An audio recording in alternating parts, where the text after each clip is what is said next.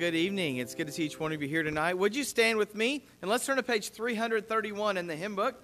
Page 331, He Brought Me Out. We're going to sing verses, uh, all four verses actually tonight. Page 331. Lift it up with me on the first verse.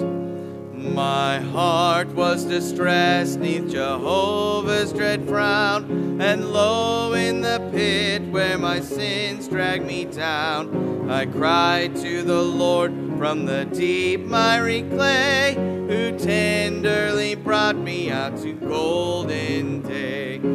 He brought me out of the miry clay. He set my feet on the rock to stay. He put a song in my soul today, a song of praise, hallelujah. He placed me upon the strong rock by his side. My steps were established, and here I'll abide. No danger of falling while here I remain, but stand by his grace until the crown I gain. He brought me out of the miry clay. He set my feet on the rock to stay. He put a song in my soul today, a song of praise, hallelujah. He gave me a song, 'twas a new song of praise, by day and by night. Its sweet notes I will raise. My heart's overflowing. I'm happy and free. I'll praise my Redeemer who has rescued me. He brought me out of the miry clay. He set my feet on the rock to stay. He put a song in my soul today, a song of praise, hallelujah. I'll sing of his wonderful mercy to me. I'll tell him and all men his goodness shall see.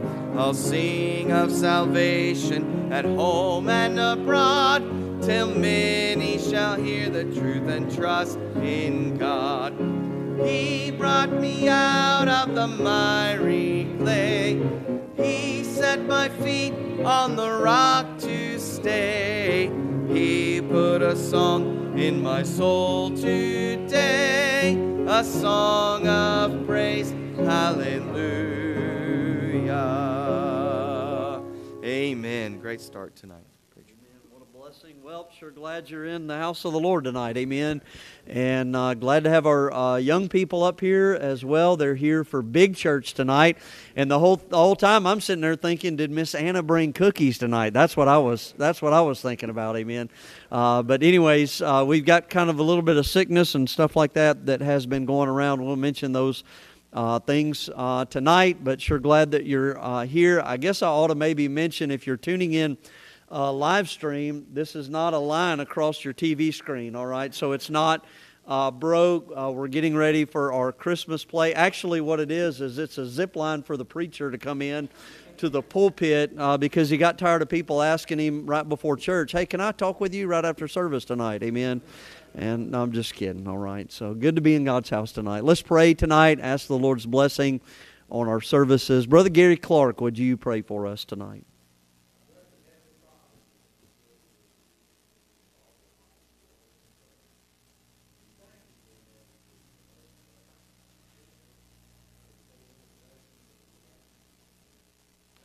Yes.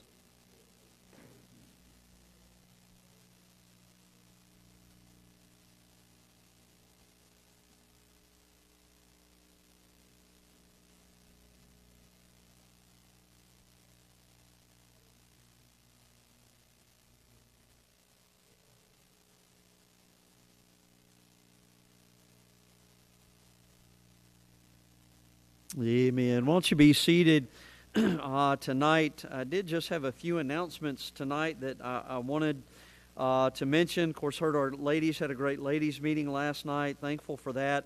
Uh, did also want to mention this coming uh, Friday uh, is the uh, teen Christmas party. So that's this coming Friday, December the 8th, and that's at 6 p.m. And so uh, I know the teens are aware of that, but if you have kids in the teen class, make sure that you are aware of that as well. And then, of course, this coming Sunday, Lord willing, we'll have Brother Kent and Miss Kathy Hogan uh, here with us, and he's going to be preaching Sunday morning and Sunday night. And then, of course, next Tuesday, December the 12th, is the Faith Baptist School Christmas program. That'll be here, obviously, uh, at 7 o'clock in the evening. And if you do have kids in Faith Baptist School, do re- be reminded there are mandatory uh, practices. Of course, there's one more uh, this week. I believe that's tomorrow night uh, at 6 o'clock.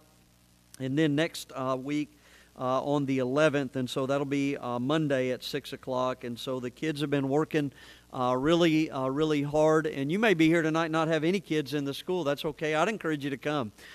They're always a blessing. Thankful for our Christian school. Thankful that we uh, have a multitude of avenues to present the gospel of Christ. Amen.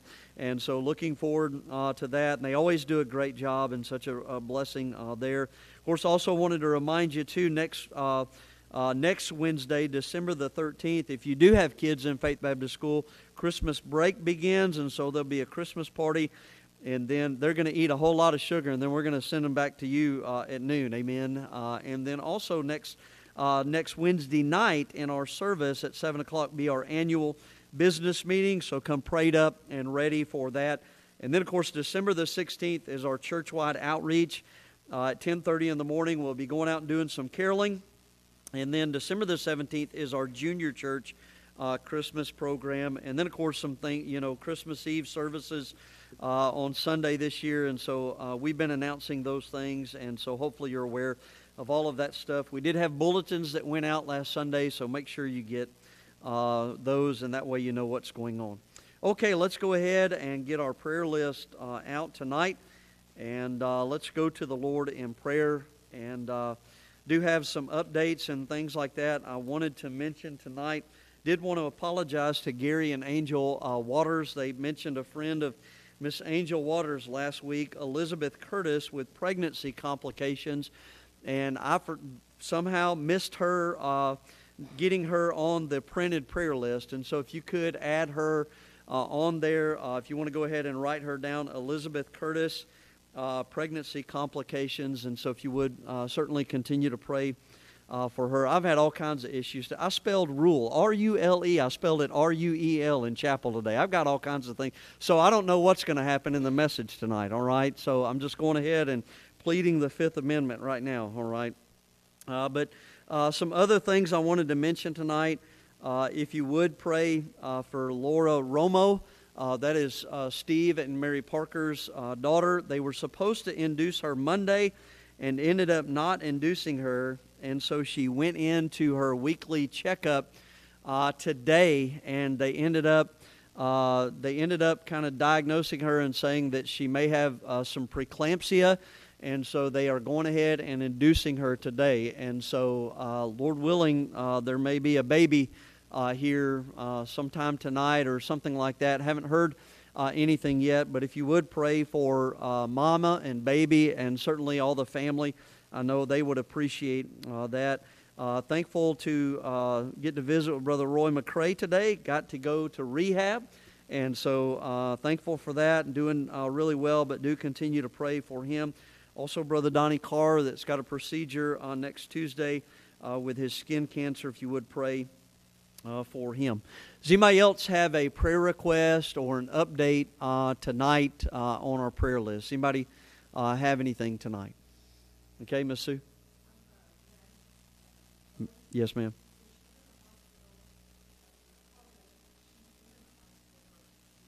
Okay.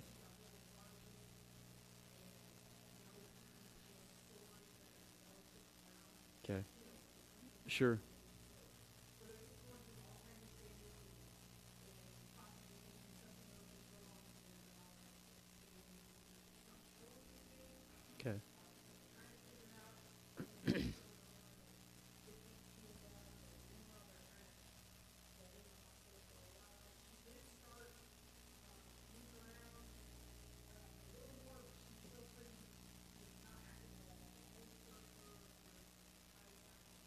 Okay. Mercy. Yeah. Okay. All right. So this. Yeah. All right. So let's uh, Maddie Owens on the very uh, right side there, very top there, a little four-year-old uh, dealing with leukemia and certainly been having a lot of struggles and, and battles. And so, if we could, let's pray for her tonight. Certainly, uh, pray for the doctors to have the wisdom uh, that they need, try to figure out what's going on. I know we've got a lot of sickness as well that's been going through the school and the church and, and things like that. And so, if you would pray uh, for those uh, folks tonight, I know Brother Tim uh, Quinlan's still kind of battling with some things, and uh, I know it's hit our house uh, with Emily, and um, uh, so j- just pray for those things tonight. Anybody else tonight? Okay, Miss Elder.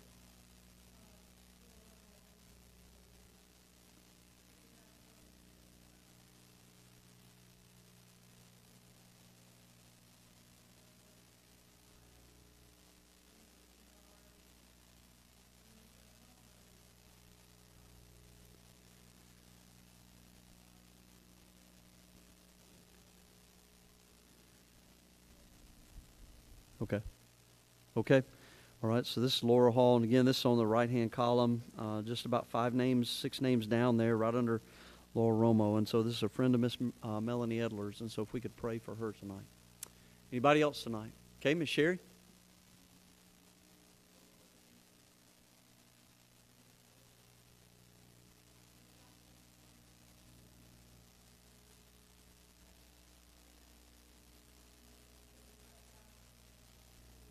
Sure. Okay.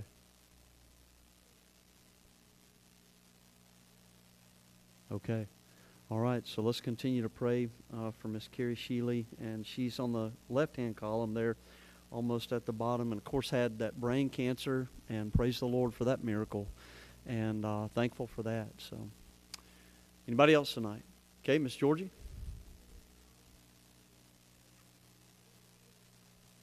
Okay? Amen. Amen. Okay. So let's continue to pray for Laura Stanfield and the cancer and um, pray for God's hand on that as well. Okay? Anybody else tonight? So got quite a few updates and prayer requests tonight. Amen. Let's go ahead and have our men uh, come tonight.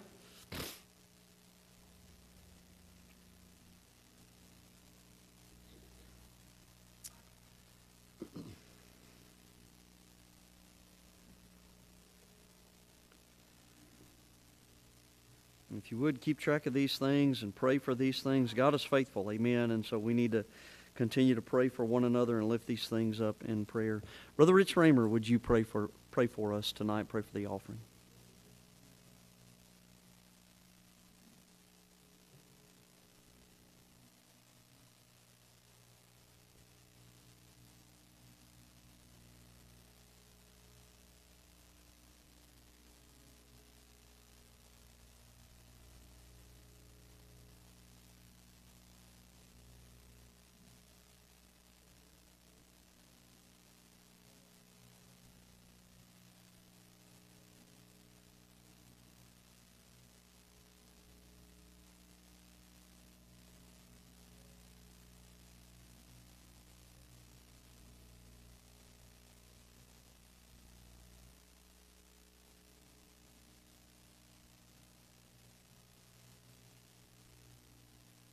Amen. Amen.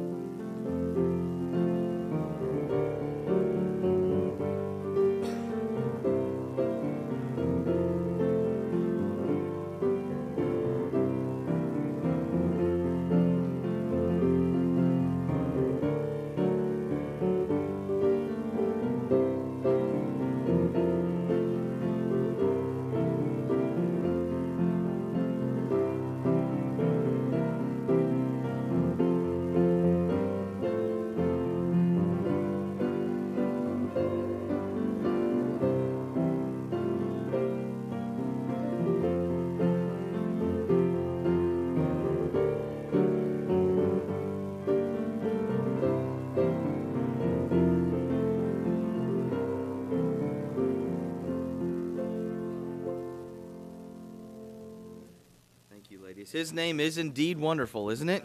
Praise the Lord. Let's stand one last time together. Turn to page 137. Page 137. Hark the herald angels sing. We're going to sing verses 1, 2, and 4 tonight.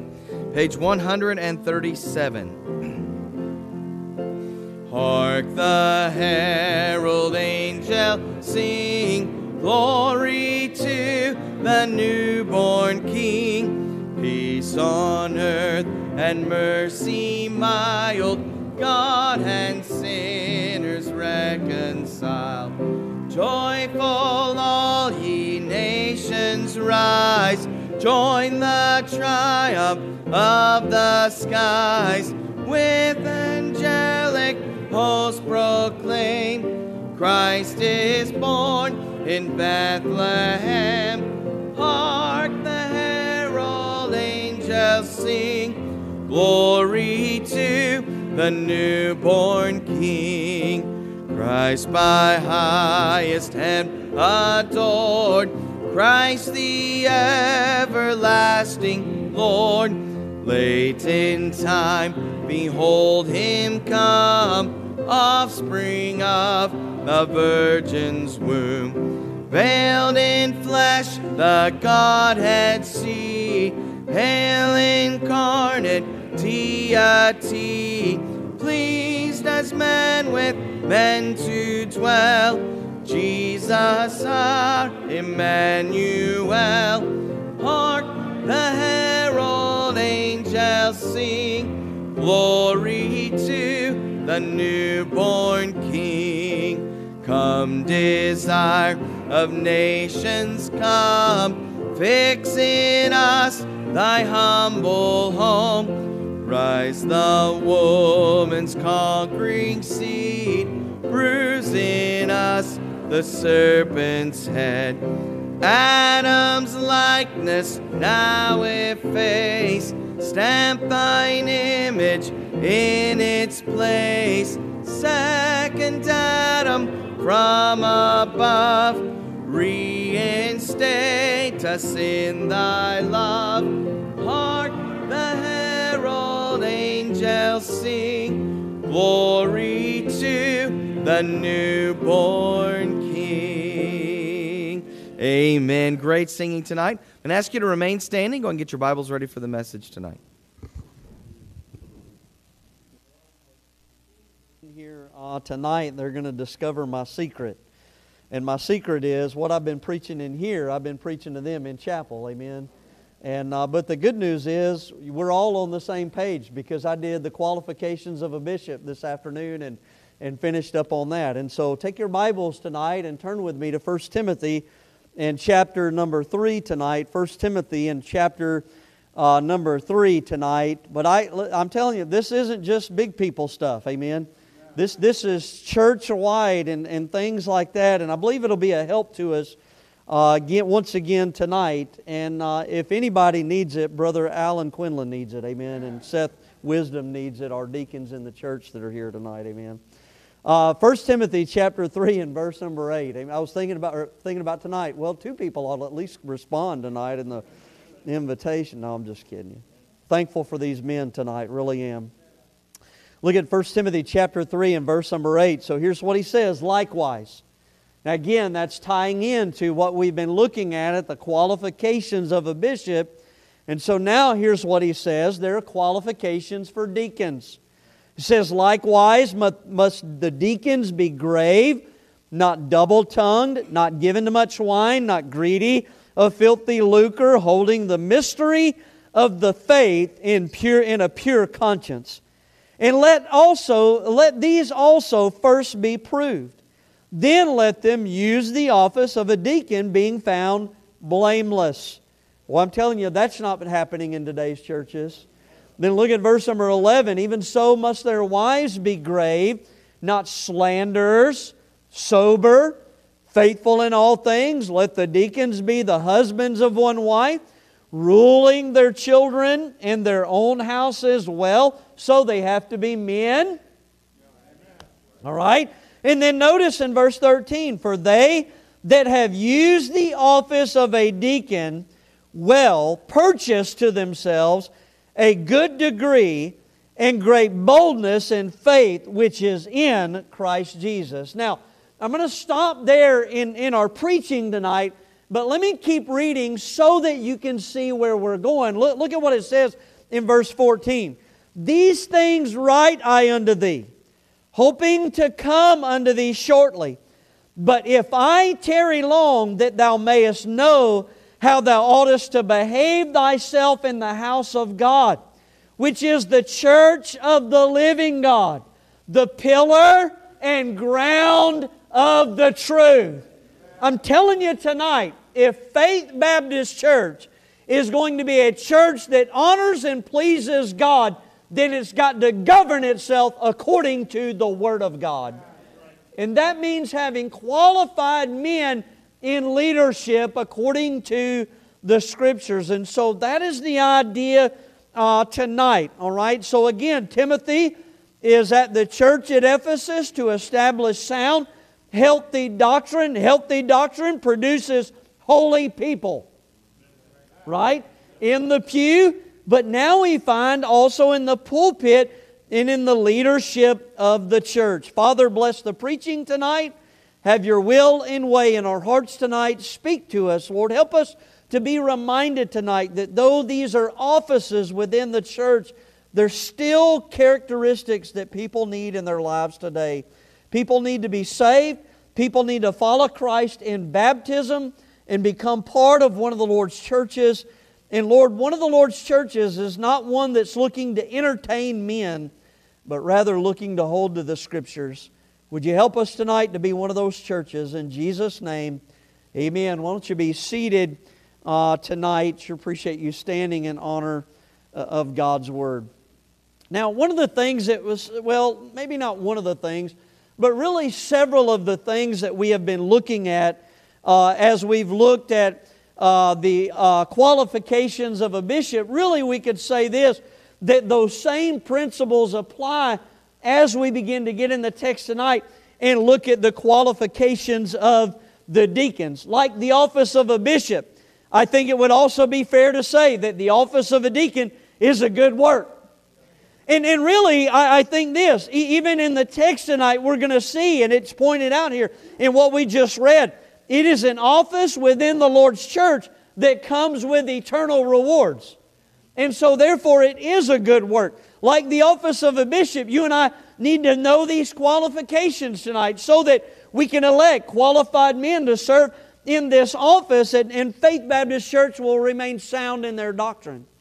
All right, like the office of a bishop, these are also good things to have in our lives. All right, and, and so that's the idea here. I, I want you to listen to this tonight. If the office of a deacon is not being abused by churches today, then it is becoming obsolete in others. There are a multitude of reasons why that we could discuss tonight abuse of authority, negligence of the scriptures. I even thought about this there's becoming a lack of qualified men. Uh, and those, those kind of things. But, but here's what I know tonight, all right?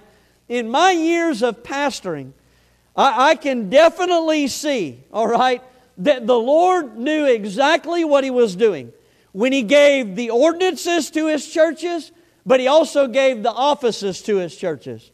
All right, and I and I want to say this, and I wrote this in my notes tonight, and I want to say this. I want to go on record tonight to say this. I am thankful for the deacons in the men of in the faithful men of Faith Baptist Church. Because without them, we would not be the church that we are. All right? And may we continue to hold to the scriptures and put godly men into this office uh, of a deacon and, even as a bishop and things uh, like that. Now, as we get into our study here tonight, certainly I think that when you look around in Christendom today, I, I, think that there are two key things that we need to note here tonight uh, about this office of a deacon. All right? So, number one, is this. With regard to our study here in chapter 3, I want you to notice this. We find that there are only two offices of the church within the scriptures. There's only two, okay? That is the bishop or the pastor and the deacon. The Bible knows nothing of a pope or a cardinal or a priest or a parson or, or a praise leader or, or whatever you want to come up with in our day and time, all right?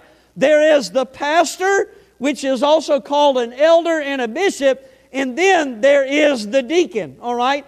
These are those offices where God has put his, in His Word standards within His Word to ensure that qualified men fulfill these offices and a church can remain sound in doctrine. Now, when you think about that, let me also say this this does not mean we shouldn't have standards in other places of leadership.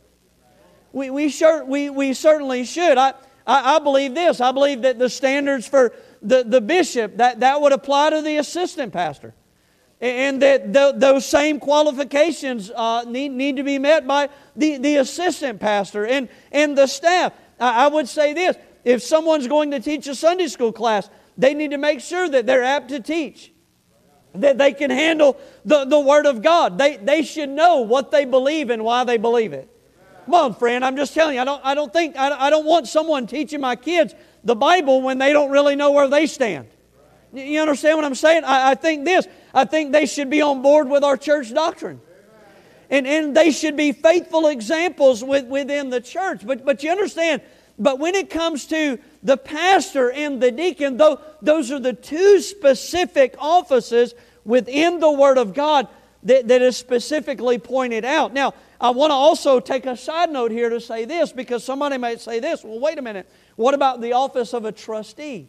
All right, and I want to address that because those are voted on by the church and those kind of things, and we have trustees in our church. And the reason for that, all right, the reason for that is because in the business world, all right, there are often times where there's a requirement of four signatures the president, the vice president, the treasurer, and the secretary. And in some churches, there may not be enough, or any for that matter, qualified men to fulfill the office of a deacon, and so therefore there is a need of trustworthy men or trustees to help with the business of the church and in things like that. And their role is similar in the sense that they come alongside the pastor and the deacon to assist in any needs of the church. They are also there for counsel and, and accountability. However, they're not a scriptural office like the pastor and the deacons. Everybody understand that tonight?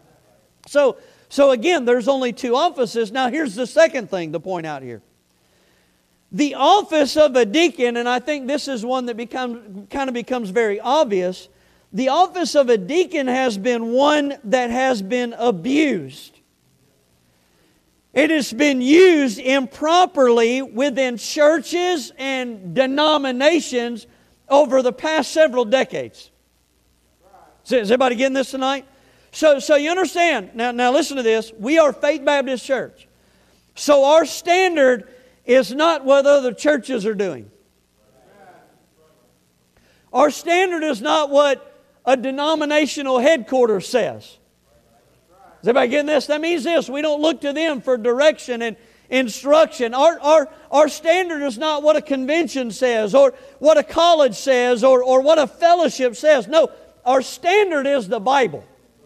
Our standard is the Word of God. And so, therefore, it determines the responsibility that a deacon has within this church. All right? So, so the word, the, the biblical role of a deacon is this servant.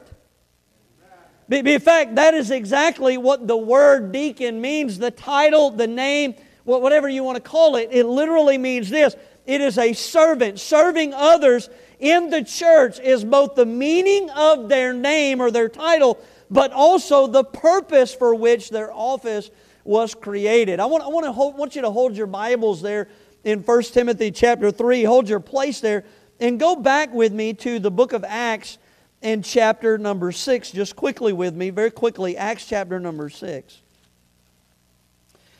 Now I want you to watch this. So in verse number 1 of Acts chapter 6, it says, it says, And in those days, when the number of the disciples was multiplied, so this is talking about the church at Jerusalem, right?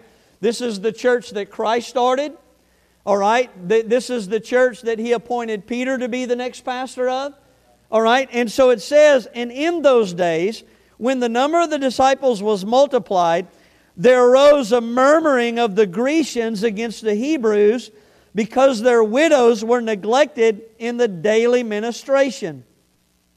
Then the twelve called the multitude of the disciples unto them. So this is the apostles. And, and they said, and, and said, it, it, it is not reason that we should leave the word of God and serve tables. Wherefore, brethren, look ye out among you seven men of honest report, full of the Holy Ghost and wisdom, whom we may appoint over this business, but we will give ourselves continually to prayer and to the ministry of the word. And the saying pleased the whole multitude. And then it begins to list the names of who who they chose out. And down in verse 6, they, they prayed, laid their hands on them, and, and sent them out to do the work. So, but, but here's the thing this is when the office of a deacon was established. All right, there, there was a lack of service, it talks about among the Grecian widows. And in verse 2, it mentions serving tables, which implies feeding them, taking care of them. This was being done by the pastor and all the assistant pastors, all the, the apostles that were there. And the reason for the lack of service to the widows was because of the men of God's responsibility to the Word of God and the number of people that were now within the church.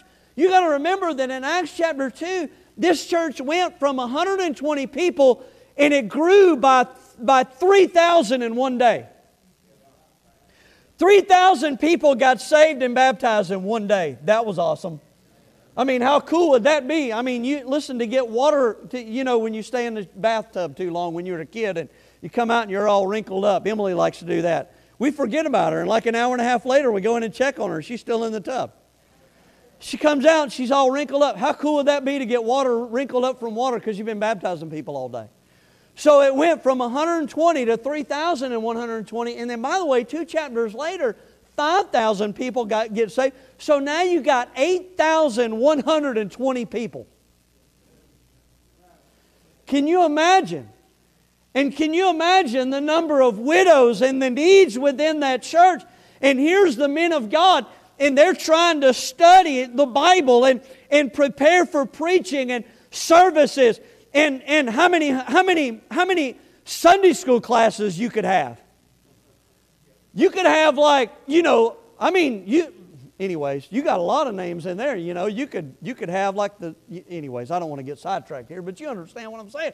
And, and so they're trying to prepare for all this, but yet there's all these needs. And so they said, here, let, us do this. Let's get deacons. Let, let's, let, let's put together these men of God, these deacons that would come alongside and help the men of God and that they can serve the people so that the men of God have the time that they need to be in prayer and to study the Word of God.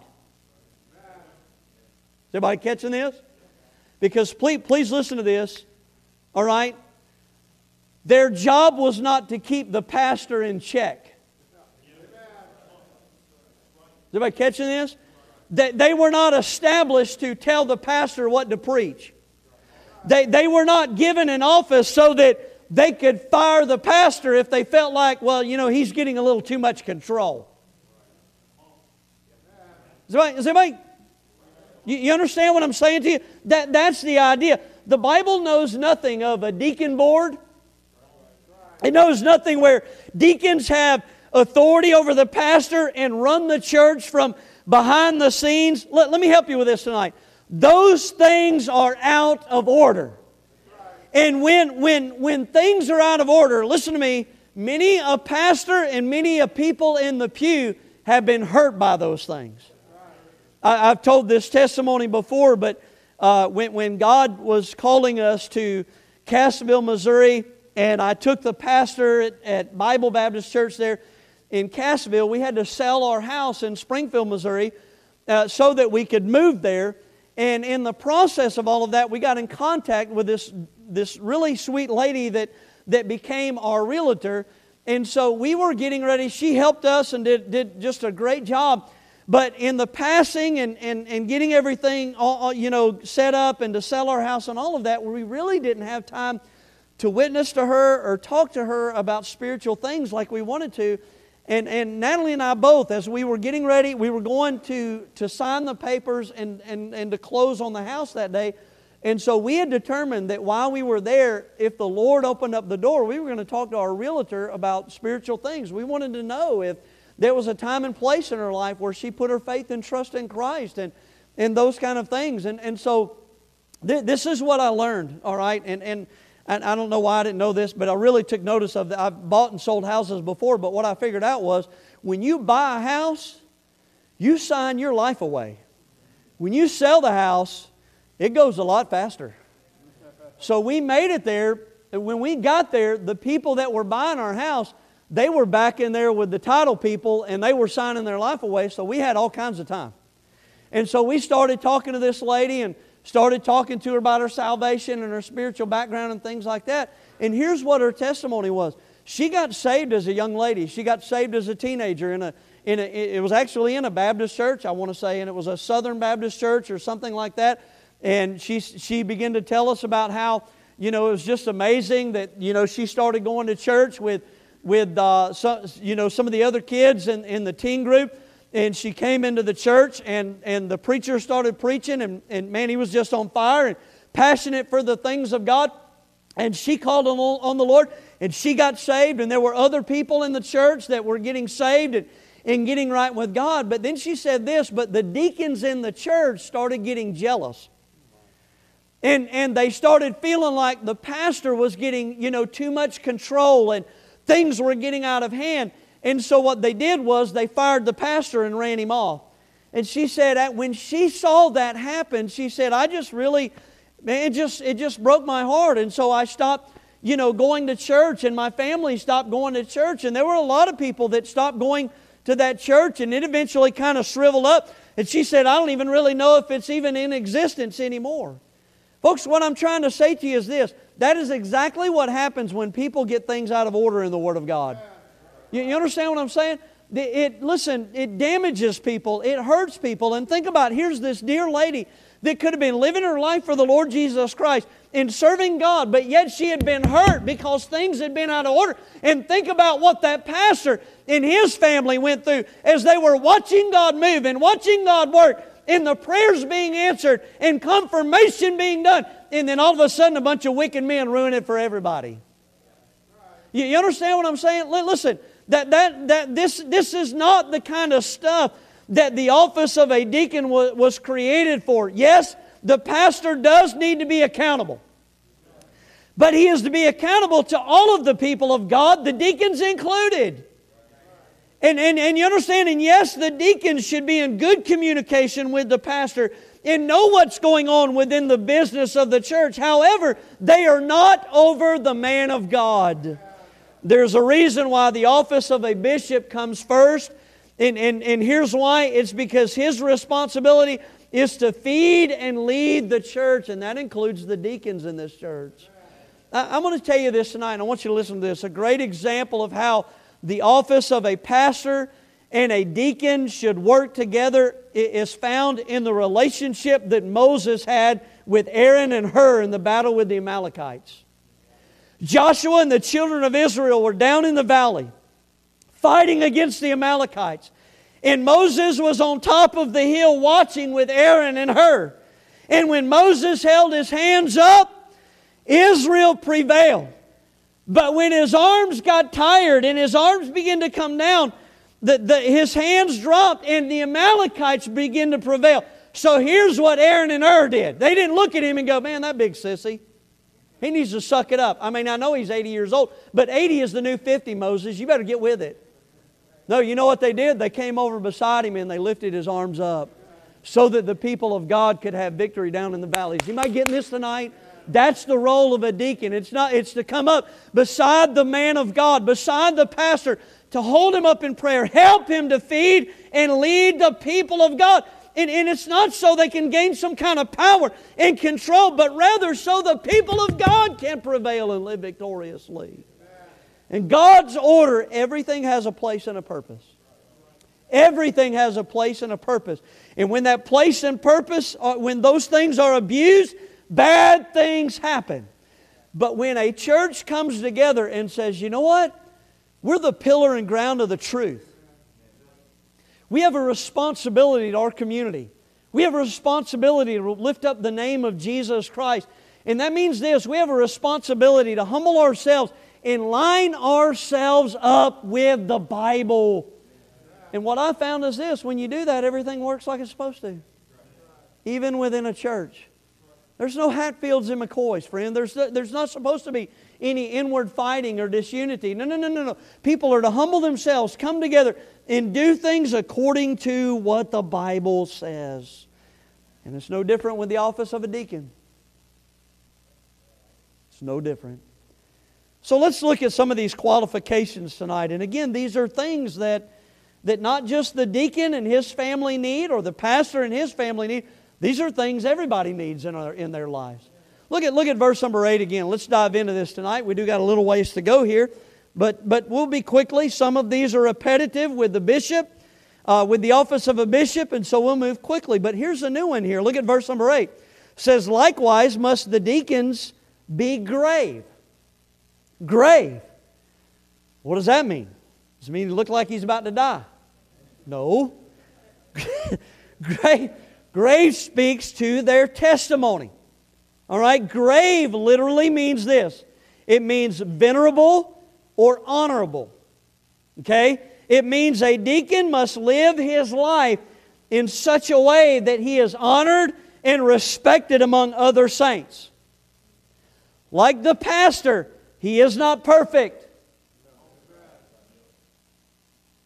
But he is striving to walk with God in integrity, honesty, humility. A deacon must be the epitome of what a biblical member of this church should look like. Is everybody getting this? That means this they must be faithful to attend the church services. They, they must be faithful in their giving, including tithing and missions and other offerings. They must be faithful in their standards of appearance and how they live in their holiness and separation. They must be faithful in their Christ like attitude.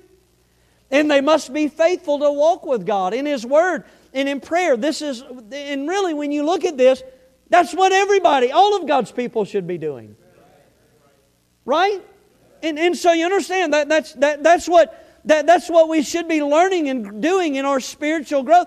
And a, and a, and a deacon must be a grave, must be grave, meaning an example of that. Notice in verse 8, it also goes on and says this not, not only must they be grave, but it says not double tongued.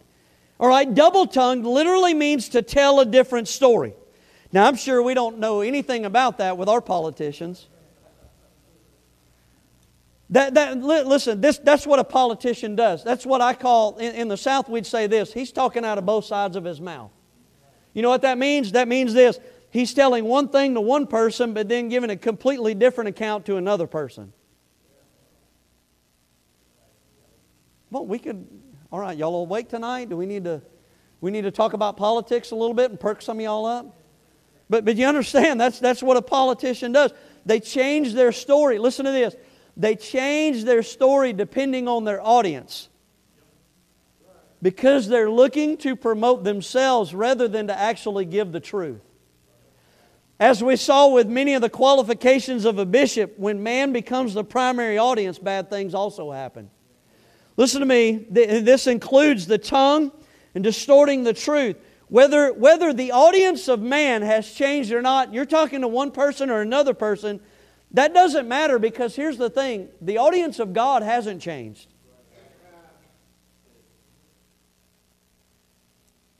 And therefore, a deacon must be a godly example in his speech.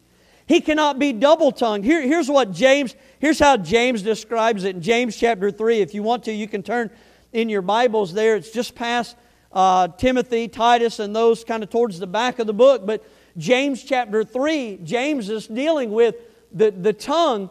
And in chapter 3 and verse number 9, he starts saying things like this. He says, he says, Therewith bless we God, even the Father, and therewith curse we men, which are made after the similitude of God. That's called being double tongued. And he goes on and says, Out of the same mouth proceedeth blessing and cursing. He says, My brethren, these things ought not so to be. Doth the fountain send forth at the same place sweet water and bitter? That'd be pretty weird, wouldn't it, to go back to the water fountain and you start drinking it and it's fresh water and then all of a sudden salt water starts coming out? I'd have some questions. But well, why? Because that's not how it's supposed to work. And he goes on down and uses other illustrations, but the idea is this that is how, that, that is how our tongues ought to be. You, understand? The, the deacon has no business distorting the truth through his speech, nor does he have any business giving the perception that he's living the truth through his speech. He has no business speaking of spiritual things at church, but at the same time speaking of vile things at home or cursing and telling dirty jokes at work. That's, that's being, that's being double tongued. And folks, that's not just something for the deacon or the pastor. That ought to be every child of God in here tonight. That we would not be double tongued in our speech. And I want you to think about this. There's a reason why. There's a reason why this is being dealt with in the office of, of a deacon, and it's being dealt with. It's like the second thing that's being dealt with because not only can it can much damage be done by the tongue, but usually someone starts when someone starts to undermine the leadership, guess where it starts? It Starts right here. You know, there's a scene in the Bible where David is the king of Israel, and all the men start coming in and they're walking through the gate. And there's a young man, who's one of David's sons, named Absalom. And he steps out and says, Hey, what are you guys doing here? And they go, Well, we're going to see the king because we have this issue that's going on right here. And here's what Absalom would do. He would say, Well, listen, you're, you're going to go and try to see the king, but he's not going to probably have time for you. And, and if he does have time for you, here's probably how he's going to handle this matter. And it's not going to come out for your, in your favor. But if I was the king, th- this is how I'd handle it. You like the sound of that? Yeah, I like the sound of that. Sounds pretty good to me. Is anybody catching this? And, and the next thing you know, he has all the ears of the men of Israel. And, and it says, here's what the Bible says it says, Absalom stole away the hearts of the men. You know how he done it? Double tongued. Is anybody catching this? I, am telling you, I, listen, that, that's, how, that's how stuff begins to happen uh, in the house of the Lord. It's, it's, no, it, it's no different. And I want you to think about this. Listen, think about the damage that was done because of that. Think, think about the damage. Think about how hard, how, how difficult, how much David was hurt by this. David had to flee the city of Jerusalem and flee the throne, and, and a whole bunch of people had to go with him. And they walked in bitterness and sorrow and wept as they went because they were heartbroken over what Absalom had done. Think about the people and, and how they were hurt by all of these things. Think about, think about in the end what it cost Absalom. Double tongued. Verse number 8, look down again. It says, Likewise must the deacons be grave, not double tongued, not given to much wine. So, so this is interesting. Not given to much wine. Oh, so the deacons, they can drink alcohol. They just can't drink too much. Well, you'd have some crazies that would try to justify that, but that's not what's meant by this. So, so, so, so if you'll notice and go back up to verse number three, so in verse number three, when dealing with the qualification of a bishop, it says this not given to wine. But now you come down to the deacon and it says not given to much wine. And, and, and this, this is what we must understand here. Now, please listen to this tonight. If you take notes, you ought to just write this down. This is not a loophole for social drinking. It's not what this is. Rather, you know what he's talking about? This is a direct reference to drunkenness. That's what he's saying to the deacons have no business getting drunk. Nobody has any business getting drunk. Is everybody catching this? So now watch this. This is what you got to think about here. There, there is what I would call implied truth all down through here. All right? And what I mean by that is, and, for, and here's, here's a for instance. All right? Look down at verse number 11. All right? Stay with me. So here's what it says about the deacons' wives. Even so, must their wives be grave, not slanders, sober, faith, faithful in all things. So, so this is a deacon's wife. So, so here's the thing. When you go back up to the qualifications of a bishop, it doesn't mention the wife of a bishop. Though it doesn't mention the wife of a bishop, it's still implied that the wife of a bishop is to be a godly woman just like the wife of a deacon. Wouldn't we agree on that? All right, so we can't say this. Well, just because there's no direct reference to the pastor's wife, well, that just means this she can do whatever she wants to do. No, she can't. All right? But the point is this the same implied principle could be said about wine. It is already mentioned that a pastor should stay away from alcohol altogether. This is a command from the scriptures for really all of God's people. So, so you understand, therefore, it is also implied to the deacon. So, understanding that, instead of saying, well, the, the deacon doesn't, you, you know, the deacon doesn't need to partake of any alcohol, Paul just goes right to the point of where alcohol leads and says, you know what, the deacon doesn't need to be drunk, uh, drunkard or anything like that. Do, do you understand what I'm saying? So, so again, this, this is not a loophole. So just as the pastor, they are to be men of the spirit, not of the flesh. It seems to be the context of the verse, not, not, not with the, t- uh, you know, they're, they're not to be double tongued. They're not to, you know, partake of the vices of this life like alcohol. And then in the next qualification, it says this. In verse number 8, it says this not greedy of filthy lucre. And again, this is the same qualification of a, of a, of a bishop. It is a reference to the love of money, which is the root of all evil. And the pastor and the deacon needs to keep Christ first in their life. Just like so too should the child of God. Look at verse number 9 here holding, holding the mystery of faith in a pure conscience. So here's what else it means it means this they must be faithful and pure in conscience. The phrase holding the mystery of the, of the faith literally means this to be faithful to the gospel and the doctrines found in the Word of God. And notice it says faithful, it says this holding the mystery of the faith in a pure conscience. That means this that he genuinely believes it. He believes it. He's not a hypocrite trying to appear uh, spiritual on Sunday, but then living carnally and worldly the rest of the week. He genuinely believes the Bible and strives to live it out daily in his life. Folks, again, that's what we all should be doing. Look down at verse number 10. It says, Unless these, and let these also first be proved, then let them use the office of a deacon, being found blameless. So, the, again, they must be proven, and this is similar to the pastor not being a novice. The deacon must also be experienced. The word proven means put to the test. In other words, he has to show over a span of time through his testimony and his walk with God that he is genuine and able to fulfill the office. When I was welding, and, and before I be, uh, got, you know, became a pastor, I was welding in the secular world. And I was a pipe welder.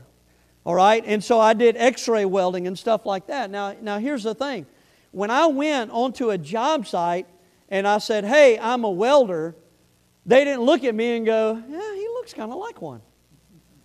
Let's hire him and give him a welding machine and get him some pipe and turn him loose and let him work. He looks like a welder. No, you know what I had to do? I had to take a test.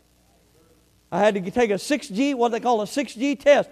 And it was on a 45 angle like this, and you had to, and you had to weld it on both sides and all this. Anyway, and they would test it, they would x ray it, and they'd go, Oh, you are a welder. That's exactly the same idea with a deacon. Listen, the Bible knows nothing of a guy being a deacon in one church, and so he leaves that church and comes over to another church and still retains his office of a deacon in that church. That's not in the scriptures. That's not in the Bible. This, this is what's going on in churches today. Let me, let me help you with this. We ain't doing that. We're not, we're not going to go, you know, it, just somebody comes in and walks in off the street and says, hey, I'm a deacon down at such and such. Can I join here and be a deacon? Nope. You can join here, but you're going to have to prove yourself. Amen. You, you understand? That, that's the idea there. That, that's the understanding. Look down at verse number 11. So it also mentions this their wives, they must have godly wives. Their wives, their, their wives also have to be grave, not slander, sober, faithful in all things. Grave, again, talks about being honored and respected because of her godly testimony. She is not to be a slander. This is like not double tongued that we saw earlier. So she's not to be a gossiper. She's not to destroy the character of others behind their back with her tongue. She is to be sober. This means self control. And, and, and, and, this is what a deacon's, deacon, a, a woman, a, a deacon's wife must be an example of a woman not ruled by her emotions, but rather she's governed by the scriptures and the Spirit of God. She's faithful in all things. She's in her place at church. She serves others with gladness. She is dependable. She's a faithful helpmeet to her husband and her children. Look down at verse number 12. It says, Let the deacons be husbands of one wife, ruling their children with their own house as well. So they must have a godly home. Like the pastor, a deacon must be a man because that is what a husband of one wife is. And also, like the pastor, a deacon cannot be divorced. His marriage must be a testimony and example to others within the church. Also, like the pastor, a deacon must lead, be the leader of his home. His wife must be submissive to his leadership. His children must be in subjection to him as their father.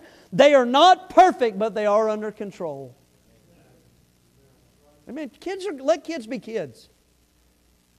Whether they're the pastor's kids or the deacon's kids, kids are going to be kids. Somebody say amen. But, but they ought to certainly be under control. Now, look down at verse number 13. It says, For they that have used the office of a deacon well, purchase to themselves a good degree and great boldness and faith, which is in Christ Jesus. So this, this, this last part right here talks about this, and I think this is the idea here is this is that the deacons need to understand their reward. And this is what this is talking about. If, and, and notice here, note, the rewards only come if he uses the office of a deacon well. Well. And here's what it says he, His reward is this he, he is rewarded with a good standing. Look at what it says in verse 13. For they that have used the office of a deacon well purchase to themselves a good degree. That's what that word means. It means a good standing. In other words, a man who serves the office of a deacon well receives a good standing among the saints. You know what he's looked to as an example? He's viewed as a, a leader in the church. His family, he and his family are respected and reverenced. That, that's what a, a deacon needs to understand that. If he uses this office well, these are the things that are going to happen. But also this, look, look down, it says this, in great boldness and faith which is in Christ Jesus. So this talks about not only his good standing, but good spirituality. He has given great boldness in the faith. It is the idea that when God calls you to fulfill one of His offices within the church, He will also equip you with what you need to fulfill that office. A deacon is no different. You want to look at a good, good deacon? You want to look at a real good deacon? Look at Stephen. In Acts chapter 6, in that passage that we read, it gives the name of men who are called out to be deacons within the church. And here's one of those men, Stephen. He is full of faith and the Holy Ghost. And guess what? All of Acts chapter 7 is devoted to Stephen preaching. He's a deacon. See, yeah, preacher, but he got stoned to death. Yeah, but let me help you with this. His ministry didn't go unrewarded because there was a man standing there holding all the coats, and his name was Saul.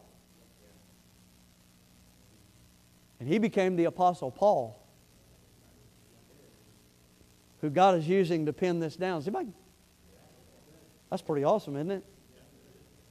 See, see, understand? Listen, the, the, the stuff that's going on in churches today, with, within the leadership, with, with pastors, you know, just makes me sick wearing skinny jeans and, and preach, you know, in t-shirts and they're 45 and 55 and 60 years old and trying to look like they're 25. Grow up. That's not biblical. That's not holy.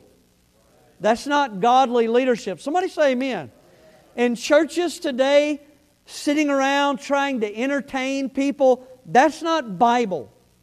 That's not scriptural. Is everybody getting this? And when it comes to the office of a deacon, it's not somebody that, that keeps the preacher in check or that bounces around from church to church and he's a deacon in this church and a deacon in that church. And it, no, no, no, no, no, no, no. That, that's not a deacon at all. You look at what the Bible says about men of God. Look at what the Bible says about deacons in the church. And let me help you with this. When you see men like that in, in a church, that's the church, that's, that's, that's, that's a church I want to be a part of. One that's lining up with the Word of God. And be a fact, I, I would say to you this th- those kind of characteristics, that, that, that's, that's what I want to see our young men and our young ladies being raised up in our church. That they would be able to fulfill these roles and these offices within the church. Somebody say amen. And, and that we would, you, know, and that we would make sure that we're, as a church, that we're putting biblically qualified men into these offices. But also this, when you look at this kind of stuff here, I got to be honest with you. It's not like every one of these things we'd go, yeah, that's, that's good for them, but that's, that, I don't, I'm, I'm okay without that. No, I think every one of us need to have these things in our lives. That we would not, listen, that every one of us would not be double tongued. That we'd not be partaking of alcohol. That we would be grave. That we would be living honorable. All, all of these things. And we would be striving to have an, a godly home. All of these things. Let's all stand tonight. With every head bowed.